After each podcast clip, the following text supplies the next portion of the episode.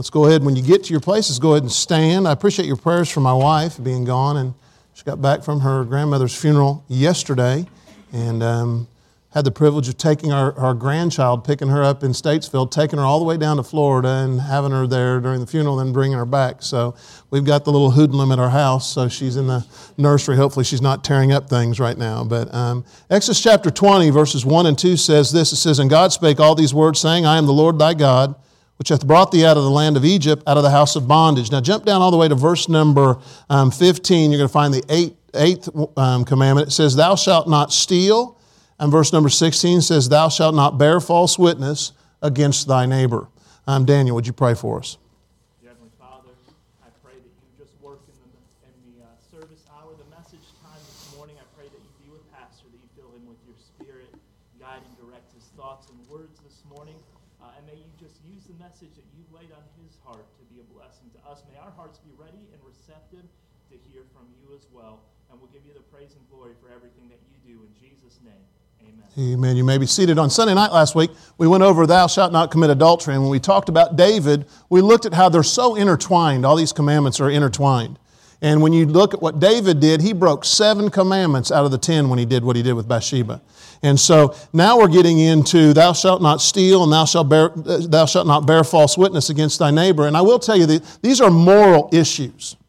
And you've got to understand that. Tonight's a little different because it is coveting. And coveting is a moral issue, but it is inside of you. It's something that you can't, you, you might be coveting something and no one ever knows it because it's in your mind, it's a mindset. And sometimes you, you act out on that coveting and it can, it can hurt you. We'll talk about that t- tonight. But as you look at the first seven, let's go through and, and lay, name all the other ones we've went through. The first one was what? Thou shalt what? Have no other gods before me. No graven images. Don't take the Lord's name in vain. Remember the Sabbath. And then the next one goes with people and places, peoples in possession. And we talked about what's the next one? Honoring your father and your mother. And how do you do that? We talked about that. Thou shalt not kill. Thou shalt not commit adultery. And today we're going to talk about stealing. And just to make the, the, the next one's a little bit shorter, we're just going to talk about not lying. Okay? Thou shalt not bear false witness, and we'll get into that. But let's look at, I want to look at two stories this morning, and they're pretty in depth, and I want you to see these. But I want you to talk about talk to you this morning about stealing. What does stealing mean? The definition of stealing, as Webster's dictionary says, is to take without permission or right especially secretly or by force. There are people that steal things by force, but sometimes we steal things um, secretly. And so I want you to go to one story in the Old Testament. I want you to look at this. When I was thinking about these two commandments, there's two stories in the Bible. We've got to look through them all, and there's a lot of um, homework. We've got to look into it and set it all up, and so you understand what's going on. Because we all know the first story. The first story is the Battle of Jericho. And when you study the Battle of Jericho, you go to Joshua chapter 6. Just follow along with me. You have a battle going on, and God's going to tell them exactly what they need to do. And in all actuality, when you look at it, you think there's no way with what God's telling him what to do that this can even happen. He, he lays a format out and he says, on the first day, you're going to get all these guys with horns and they're going to blow their horns and walk around and the, and the army is going to be with you, but they're not to say a word. And he said, on the second day, you're going to do the same thing. Third, fourth, fifth, sixth, you're going to do the same thing. But on the seventh day, you're going to walk around that, that city seven times. They're going to blow the horns the whole time. And when I tell you to shout, you're going to shout, and it's going to, the walls are going to fall down. Now, that's a great way to think this plan's going to work, but just think about what I just told you, how they were going to take this city. And to show you how fortified this city was, this was a city that they thought no one could destroy. They estimate the walls of the city where you could take seven chariots and run them side by side and go on top of that wall. And those walls were fortified with other things. People lived in the walls. And so this was a fortified city that they thought nothing could happen. So here, here's the story.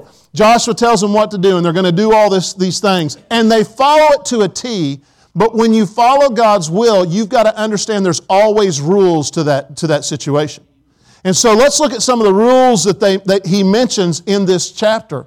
He tells them what to do, and then the directions for them are found in verse number 17 through 19. And it says, And the city shall be accursed, even it, and all that are therein to the Lord. Only Rahab the harlot shall live, she and all that are with her in the house, because she, she hid the messengers that we sent.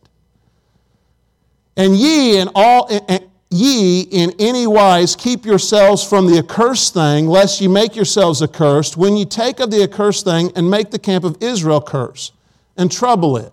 So he's saying, listen, you're not to take anything from this city. And it was a gigantic city and had a lot of wealth. But then he says the next thing. He says, But all the silver and the gold and the vessels of brass and iron are consecrated to the Lord, they shall come into the treasury of the Lord. So he's saying, listen, everything that is of value that the Lord's house can use, we're going to take it. The brass, the silver, the gold, the iron, we're going to bring it in and we're going to use it. It's just as simple as that. So, if you keep going on this, you'll figure out that really quick. Go to verse number 27 also. I want you to see this. So the Lord was with jo- Joshua, and his fame was noised throughout all the country. So here's what happens they do everything they say. They blow the horns and they yell at the seventh day after the seventh time, and everything falls down. You want to talk about God giving the victory? There was nothing that Joshua had done, it was everything that God had done. But these guidelines you had to follow. And so they come off this big victory, and look at this last verse. It says in verse number 27 So the Lord was with Joshua, and his fame was noised throughout all the country. So now he wins this battle. Can you imagine if it happened today with Facebook and everything? It would just blow up. But it took a little bit of time for this to go, and, and they started talking about how great this Joshua was and how great his Lord was. I mean, he didn't even uh, lift up, he didn't bar- barricade things, he didn't try to knock the wall down. All they did was yell, and the walls fell. And then they went in and they did what they were supposed to. But can I tell you something? When you're dealing with sin, there's three things I want you to see this morning. Our sins will affect others. You don't think your sin will affect others, but it will. Because here he it says in this last verse that everybody kind of knew around who Joshua was. But watch the next verse. Go to chapter 7 and you're going to see something. After one of the greatest battles, without a sword raised to knock down walls, you'll see something happen. It says, But the children of Israel committed a trespass. It's basically saying that they all had sinned because of one man. It says the children, it says all of them had. Now keep going on this. It says, in the accursed thing, and here's the man, man by the name of Achan. Says, for Achan, and it lists who he was, took of the accursed thing, and the anger of the Lord kindled against the children of Israel. Mark it down. When you do something wrong, it'll affect others. If I have a bad attitude, it's going to affect my wife. If I have a bad attitude, it's going to affect those around me. If I have a bad attitude, it's going to affect my kids, right? You ever been there? You know what I'm thankful for? I'm thankful for God's forgiveness in my life. I'm not perfect, and neither are you. But when things come in our life, we've got to handle it. And God told them what? Now, now God's in a predicament because He told them what to do and they didn't do it, right? So now He's got to handle it. How does He handle it? He tells Joshua, He said, something's wrong in the camp. The children of, of Israel, they've touched the accursed thing. God had given them the directions that they needed to do in verse number 11 and 12.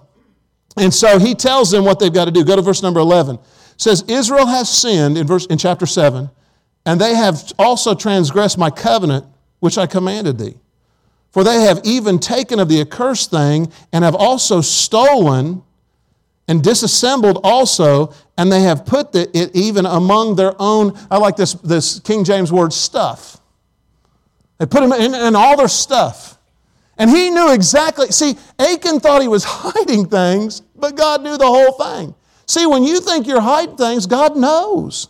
He knows exactly what's going on. He knows your thought process. And that's why I like reading the Gospels because the Gospels will tell you on numerous times Jesus is sitting there and he's just listening to their thoughts and he comments on their thoughts. And so here, here's the situation here that, that, that they've got this great battle and everything's going the right way. And so there's a little city called of Ai. Pronounce it any way you want. It's the letter A and I, so I'm going to say AI, okay? And so there's this little town of Ai, and Joshua, being the general that he is, he looks at it and goes, okay, we're going to send two or 3,000 people down there. They can handle it, and everything's going to be okay. So he just sends, he ends up sending 3,000 people. They go down there, and Ai starts fighting back. And it might not seem like a big significant number to you, but 36 men died. Can I tell you something about that? That means there was 36 mothers or fathers that lost their son. Could have been 36 wives that lost their husbands. Could have been 36 um, dads that lost the, their children would never see their dads. And the list goes on and on with this. They lost friends that day. Well, they come back, they can't figure out why they lost because he's done it in his mind and he's figured out how many he can have go there, and all of a sudden they've lost. And then it comes out that there's a man in your camp that has done something wrong. And you need to handle it. He says to Joshua, he says, You need to handle it. See, what this guy had done is he had stolen. He had stolen the accursed thing because he takes a garment, but then he had also stolen things from God. He had taken some brass and some silver. Why did he do it? Well, you've, you've got to understand the times back then. When you pilfered a city, it was not uncommon for someone to take things like that. The soldiers would come in and take whatever they wanted. But on this occasionally, they said, No, don't you take anything. This is an accursed city. Don't take anything. We don't want anything back. If you notice what he took, he took a Babylonian outfit. Now, if he were to wear that, let's think this out. He was telling them where he took it. And so God has this system of trying to figure out who's doing it. He tells Joshua how to do it. Joshua follows it out, and he finds this Achan, and Achan comes to him through a process of elimination through the way God tells him to. Now, watch what Achan says. Achan, he has stolen something that he knows he's not supposed to, but I don't think he understands the significance of it. And I wonder if he even put the 36 lives on his own life. But 36 men have died because of his sin. Because sin will just not only affect you, it'll affect others.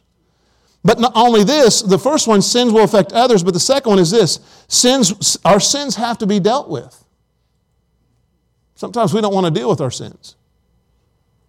Our heart is desperately wicked. Who can know it? Sometimes we try to hide it. He has a confession and he understands the responsibilities. He has the consequences. He takes this garment and in verse number 20 of this chapter, he tells um, um, Joshua what happens. He says, And Achan answered Joshua and said, Indeed, I have sinned against the Lord of God of Israel. And thus and thus have I done. He just, he just basically says, And I've done more than just this one thing. I've, I've done this and I've done thus. And then it says, When I saw among the spoils of the goodly Babylonian garment and the 200 shekels of silver and a, a wedge of gold of 50 shekels weight, then I, what's the next word? This is the one for tonight, coveted them. And he acted upon that covenant and he took them, and behold, they are hid in the earth in the midst of the tent, and the silver under it. So here's a man that stole something that wasn't his. He stole something that was unclean. He also stole something from God because the gold and silver were supposed to be given back to the house of God. But there's always a penalty for your sin. There's always a penalty for your sin. He was put to death in verse number 25 and 26. But God used this situation to raise up Joshua and his army in chapter 8. Because what happens in chapter 8? Here we have Achan off the scene. He's died, he's stolen, he's, he's died, and, and they've killed all of his livestock. Some people say that he's, they've killed his children. I don't know if you read it, if that's what I, that's not what I got, but if you want to read it and you see that that's, that's what you see, that's fine. But in the end, the next chapter comes along, and there's that city of Ai. And God tells Joshua what to do, and he goes into another battle. And he actually ambushes them because of what Achan had done. They think they can handle it. He sets it up. He pulls the people out of the city. When he pulls the people out of the city, the men go in, destroy the city, and then they have nowhere to flee. He ends up taking them and ends up hanging their king. You say, well, that's pretty brutal. Well, you know, when it comes to Achan's life, when you steal something, it's your fault. And God always deals with that.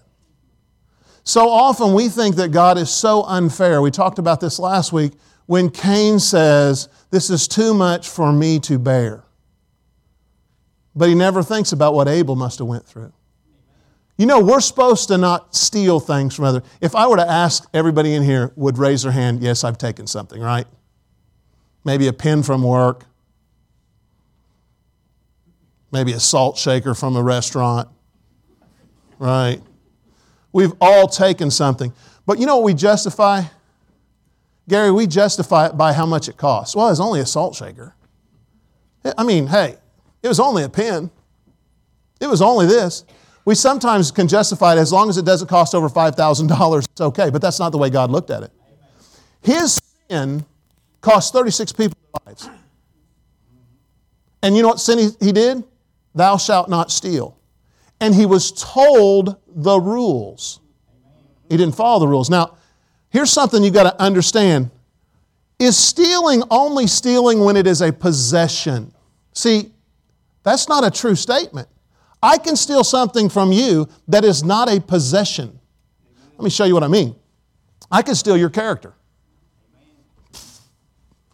All I have to do is get on Facebook.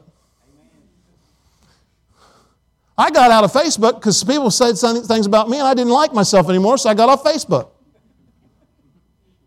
I mean, you can say some bad things. You can steal their character. You can steal their work ethic. Oh, they're not very hard workers at all. Did you ever think that maybe when they were working for you, they were sick? Anybody ever had, to work when you were sick?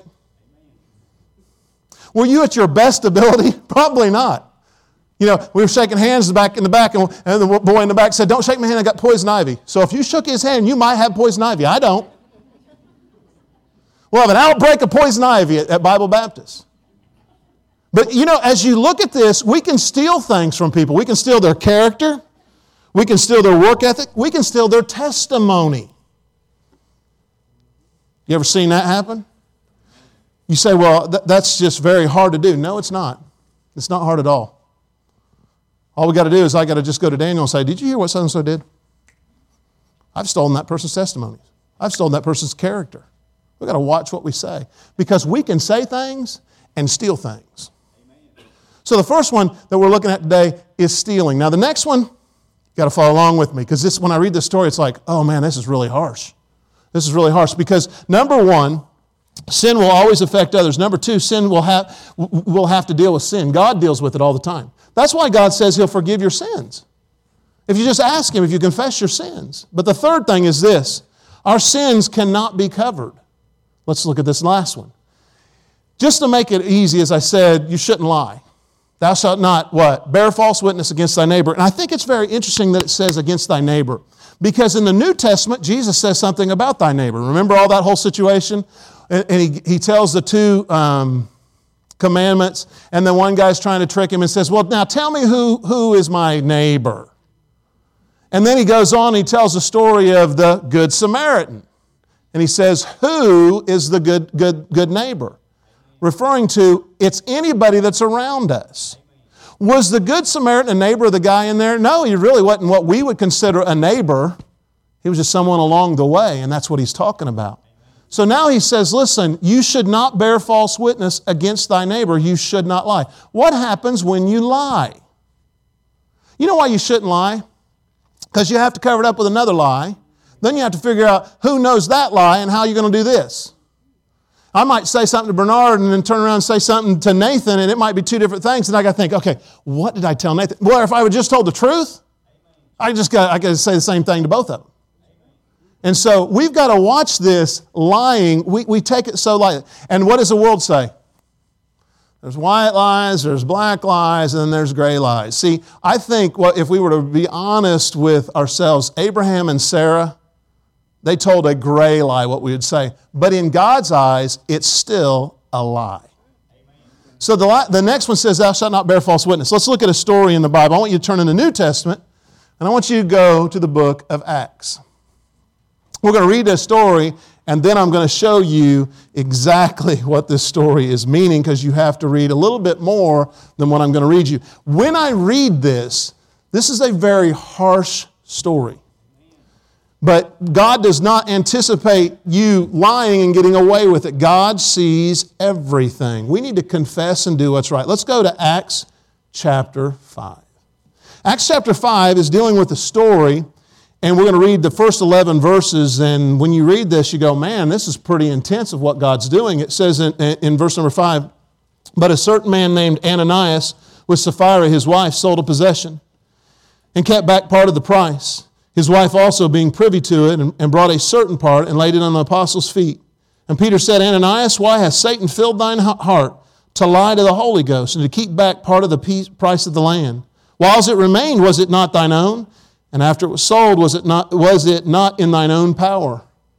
Why hast thou conceived this thing in thy heart? Thou hast not lied unto men, but look at this, but unto, what's the next word? God. Continue reading, it says in verse number five, and Ananias hearing these things, hearing these words, fell down and gave up the ghost, and great fear came on all them that heard these things. And the young men rose, wound him up, and carried him out, and buried him. Not the end of the story, because in verse number five it says he was conspiring with his wife.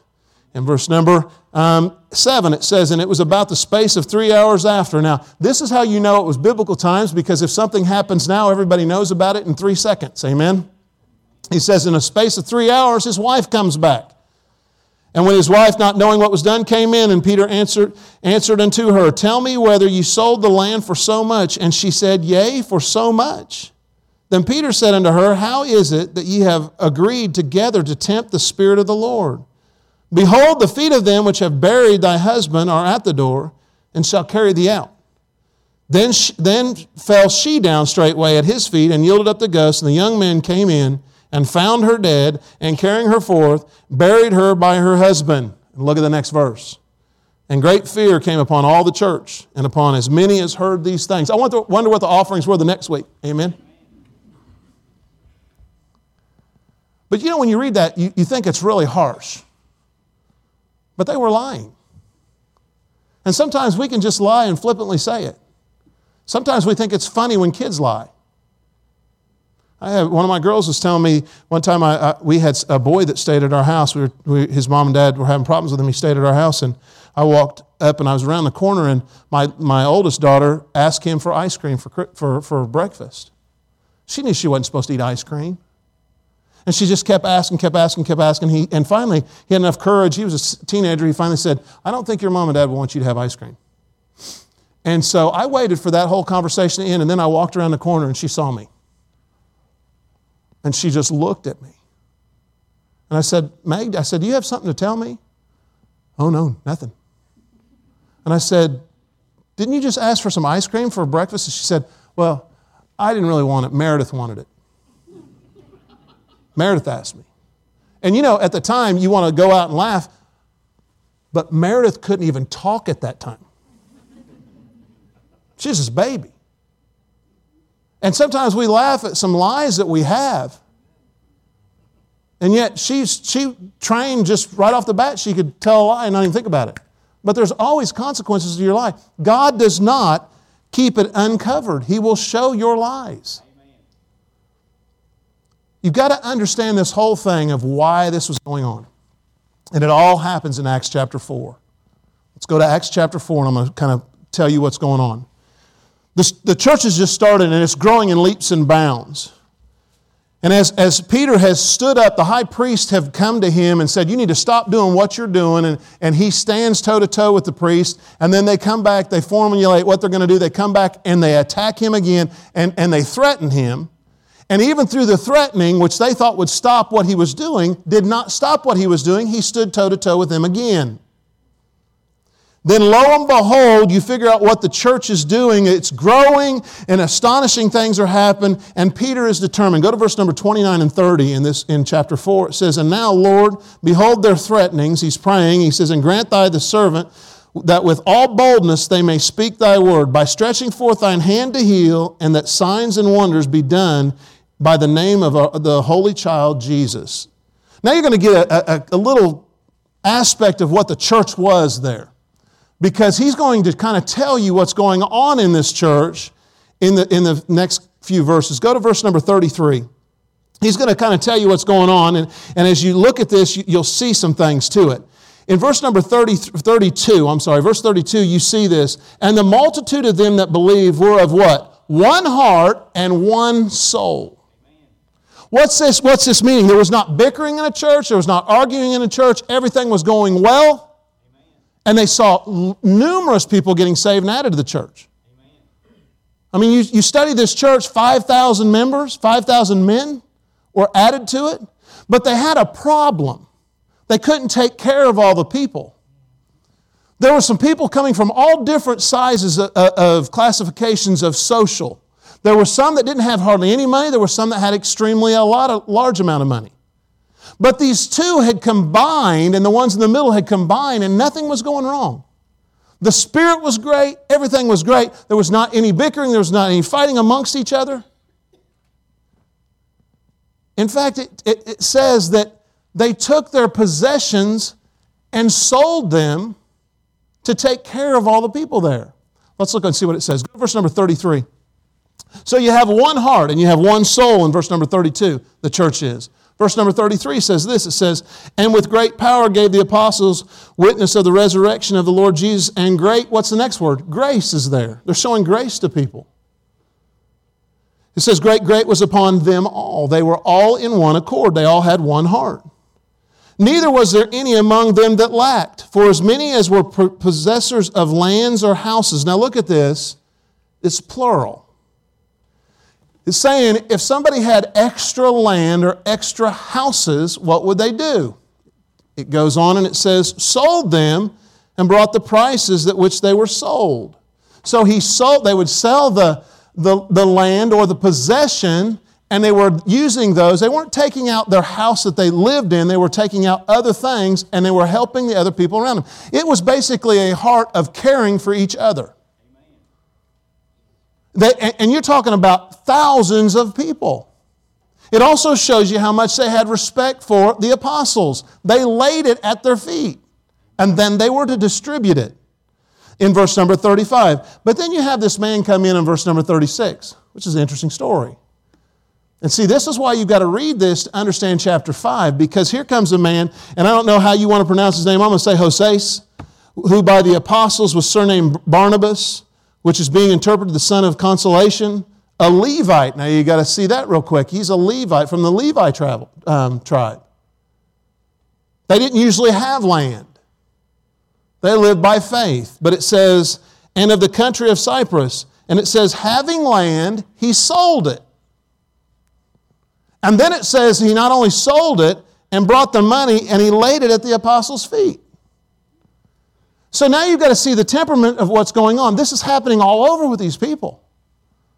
And then Ananias and Sapphira come along. And what do they do? They, they sell a piece of land. Says property at one point, and says a possession, then one part it says land. And they come in and they've got this whole conspiracy of what they're going to do. This is land that this wasn't where they were living, it was just extra land, and they were supposed to take care of these people in the church. And can I tell you, we're supposed to take care of each other. And I'm not talking about just financially, I'm talking about spiritually. Pray for each other. And here, he goes, he, they go and they throw it at, at their feet, and they've worked the system together saying, listen, they don't need all of it. They don't need all of it. We're going to take some back. In all actuality, they got all of it. He comes in and he, and he says how much it is, and, and God is speaking through Peter, and Peter says, Hey, you tell me how much this was. And they both said the same price, and they both died for it. Amen. They were lying to the apostle, but they weren't just lying to the apostle. And I'm not, we're not going to have an offering in here and say, sell everything. That's not what I'm talking about. No, everybody just calm down with that, okay? But what, what I'm saying is they were concerned so much of other people, but you know what? Ananias and Sapphira were not.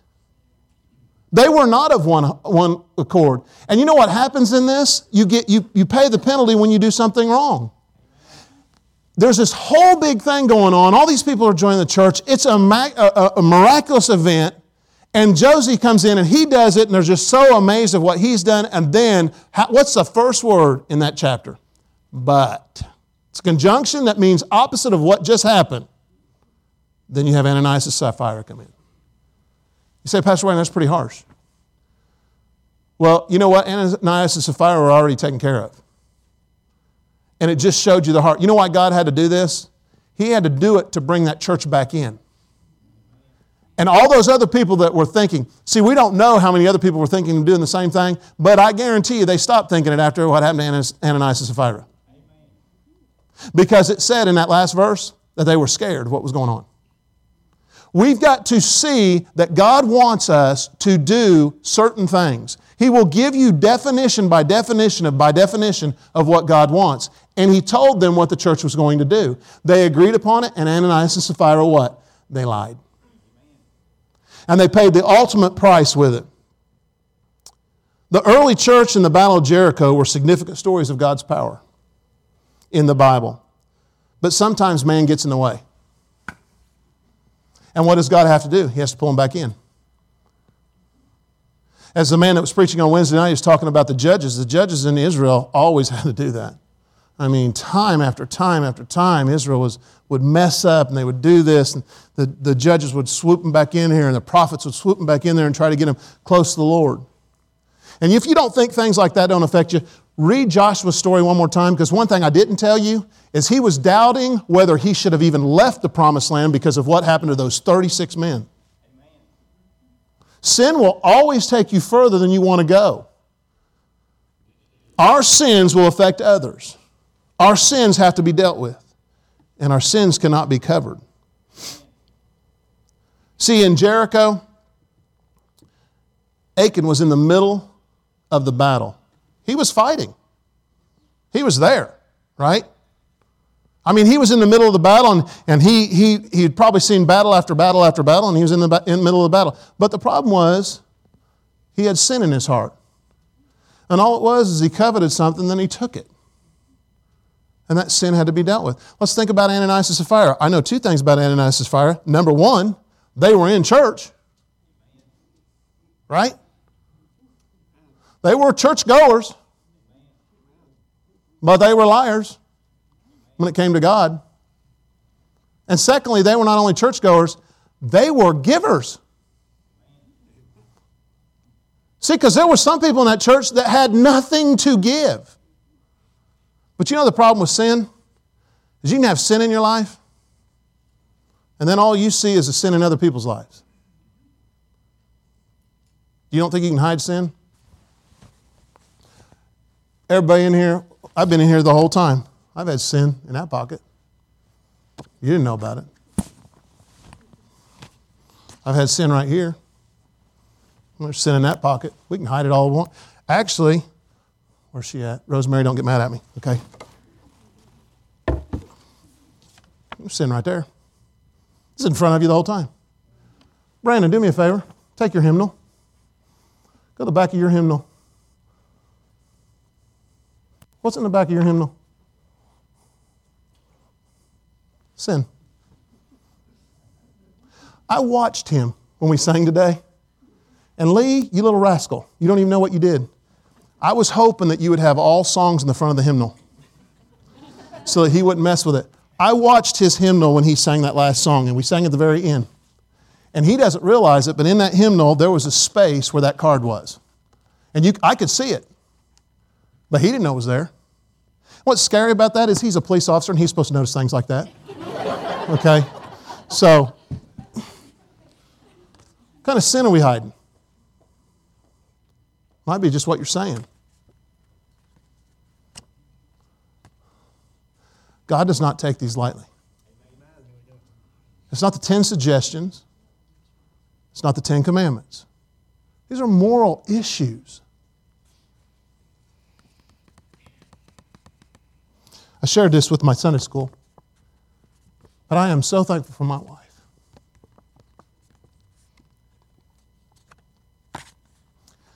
She could be so bitter. Some of you don't know this. She was molested by her pastor. She goes to a funeral of her grandmother. Lo and behold, they call and they try to figure out, they can't even have a service in a, in a, in a place they didn't have enough money to, so they just had a gravesite service. And so they, they call like anybody else would and call and get the cheapest place to go. And lo and behold, the cheapest place for them to go is Trinity Baptist Church Cemetery. The place where the pastor molested her. She goes to the funeral.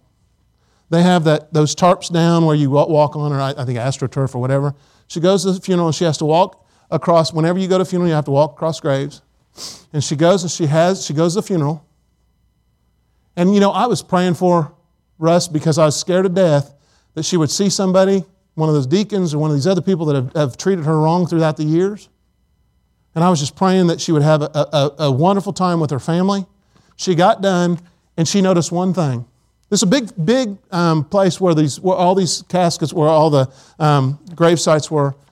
She didn't realize it, but to get to her mother, her grandmother's funeral, she had to walk over Bob Gray's grave to get where she was. I want to tell you something. If I had a wife that was wanted to be full of sin and bitterness, it would have destroyed me. It didn't destroy her. The very end, she was holding her grandchild and everybody was leaving. Her mom and her, her brother didn't even realize it, but she stood on top of his grave without disrespect and she said this, and she shared it with our Sunday school this morning. Lord, what you thought, what this man thought was wrong in his eyes was going to destroy many people, but I'm not going to let it destroy me. Now, I want to tell you something. You can hold bitterness, you can hold sin in your life, and it will destroy you. Sometimes you can hold it right in your hand and not even know it. But I'm telling you, when you look at these Ten Commandments, these are not suggestions. You say, well, these are small ones. Do you not think when you look at this, when I say, thou shalt not kill, that's a pretty strong one? And thou shalt not steal, that's, that's not as strong as the first one. But in God's eyes, sin is sin. And if you want to hide it, you can try it and you can do whatever you want. Well, I was just, I was just talking and, and I was just doing this or I was just doing that. I went the wrong place. You can hide it all you think you can, but you know what? God knew exactly what Achan had done the whole time. God knew exactly what Ananias had done and God knew exactly what Sapphira had done. And he dealt with it. As a church, we've got to get sin out of it. Because sin will try to destroy your life. And we've got to see that God has something for us. Because I'm telling you, if you say, well, I only do this sin or do that sin, go back to this. What was the sin that got Adam and Eve kicked out of the garden? It wasn't one of these major sins that we would come up with, it was just a sin of disobedience. God wants us to obey His word. He wants us not to lie, and He wants us not to steal. Now, remember when you steal something, how you would feel if, it was, if you were the one that being stolen from. And remember, if you lie about somebody or something, how would you feel if the lie was about you? We need to make sure we do this right. Understand the Ten Commandments are there to protect us, not to hurt us. And God wants us to be moral people. He wants us to be righteous people. He wants us to do what's right, with every head bowed and every eye closed.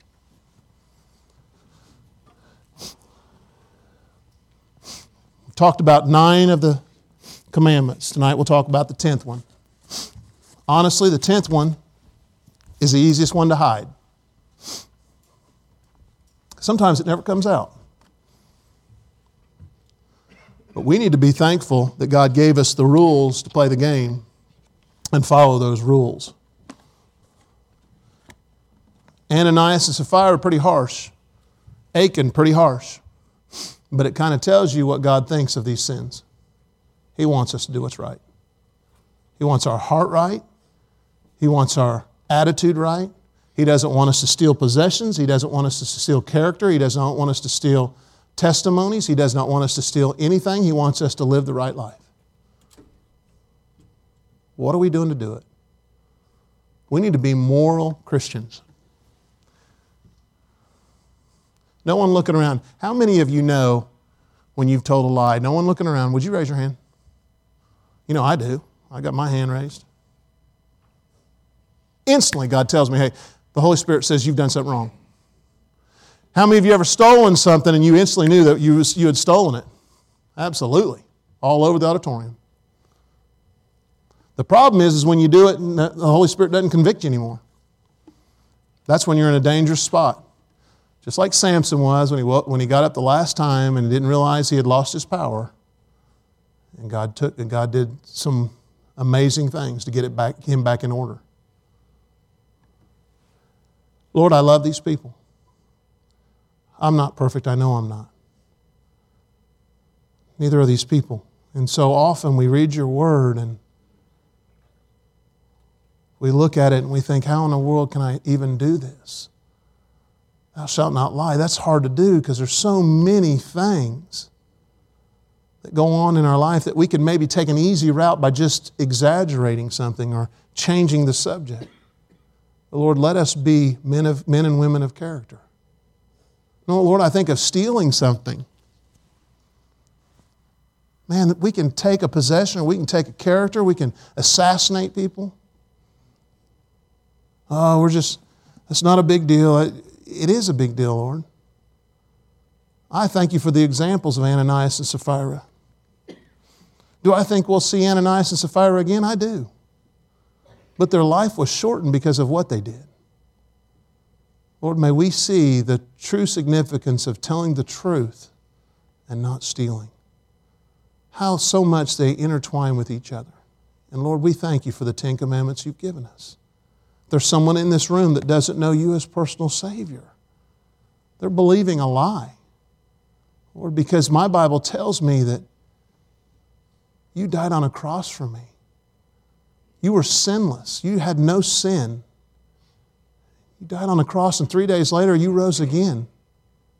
There's not been one second that my wife has thought that when she'd go down there, she would see her grandmother walking around because she could not resurrect herself. But God, you did that. We thank you for that. And Lord, be with this invitation that we'll just understand the significance of telling the truth and not taking things that are, that are, are not ours. May we see that we don't need to steal and we don't need to bear false witness against thy neighbor. Thank you again for the examples you've given us, and may we learn from them. In Jesus' name. With heads bowed and eyes closed, if you could stand for us in just a second, Lee's going to sing a, two stanzas of a, of a song. And I think if we're really honest with ourselves, these are, these are a sin that we all deal with lying and stealing. But God does not look at them as small, insignificant um, things because they will always add and add, especially lying. It just keeps co- uh, compounding itself with it. Why don't we just get it settled and say, Lord, I'm going to try to be righteous. I'm going to try to be moral people and follow what your word says and not steal and not lie. And when, God, when you do it, may you be convicted so heavily that you know it. How many of you in here would say, you know, there's times I have to deal with these things in my life? With no one looking around, I want to just pray for you. There's people raising their hand all over. Let's just have a good time in the Lord's house. Let's get this settled. Let's have the church we need to have, just like they had in Acts chapter 4. Let's get this right. Lord, I thank you so much for this day. May people move and may people sit at their pews or come to this old fashioned altar and just get things settled, that they'll understand that these things we sometimes call white lies can destroy us because they can grow and grow and grow. And then the addiction of stealing something, we get a, a, a rush on something that we may, maybe we've taken or something, and then it grows and grows and grows on us also. May we understand that we can not only just steal possessions, but we can steal character and we can steal um, issues of people's lives. May we not be that type of person. May we not be that type of church. And we'll give you all the praise and glory for it in Jesus' name.